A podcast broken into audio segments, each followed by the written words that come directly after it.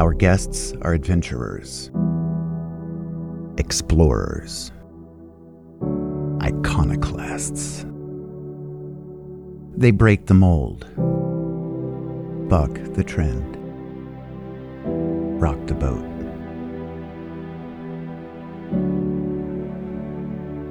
They don't live conventional lives, don't follow the rules, don't conform.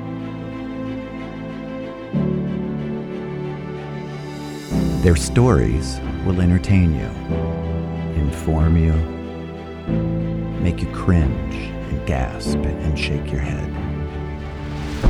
Some have faced criticism. Some have faced danger. Some have faced death. But they have all persevered, often alone, and sometimes when all hope was lost. Roger that, Oasis, go to A small little squall turned into a much bigger, more uncomfortable storm. It was four o'clock in the morning. It was dark outside. They are remarkable people. They are the spirit of Seabird.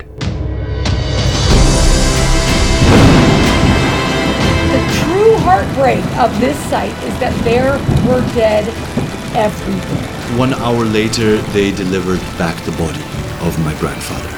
And he had torture marks all over his body. So I lived on the back of my motorbike for about a year and a half and then upgraded to the rooftop tent. So I don't really have a home base. talk to me about it all the time about how I need to change my ways, settle down, and grow up. I'd buy him a case of Coke, several bottles of rum.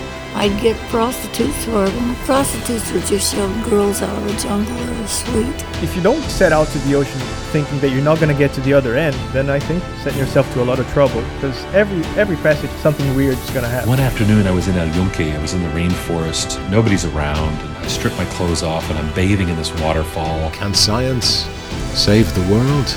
Or are we all fucked? For sure, if, if the question is can science save the world, yes.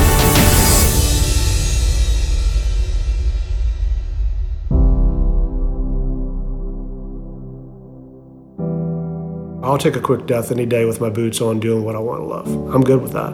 I got an award for the person most likely to do nothing with their life. You sure as hell can't post a picture of you behind a desk and say how much fun this was. This is Seabird. Stories from remarkable people.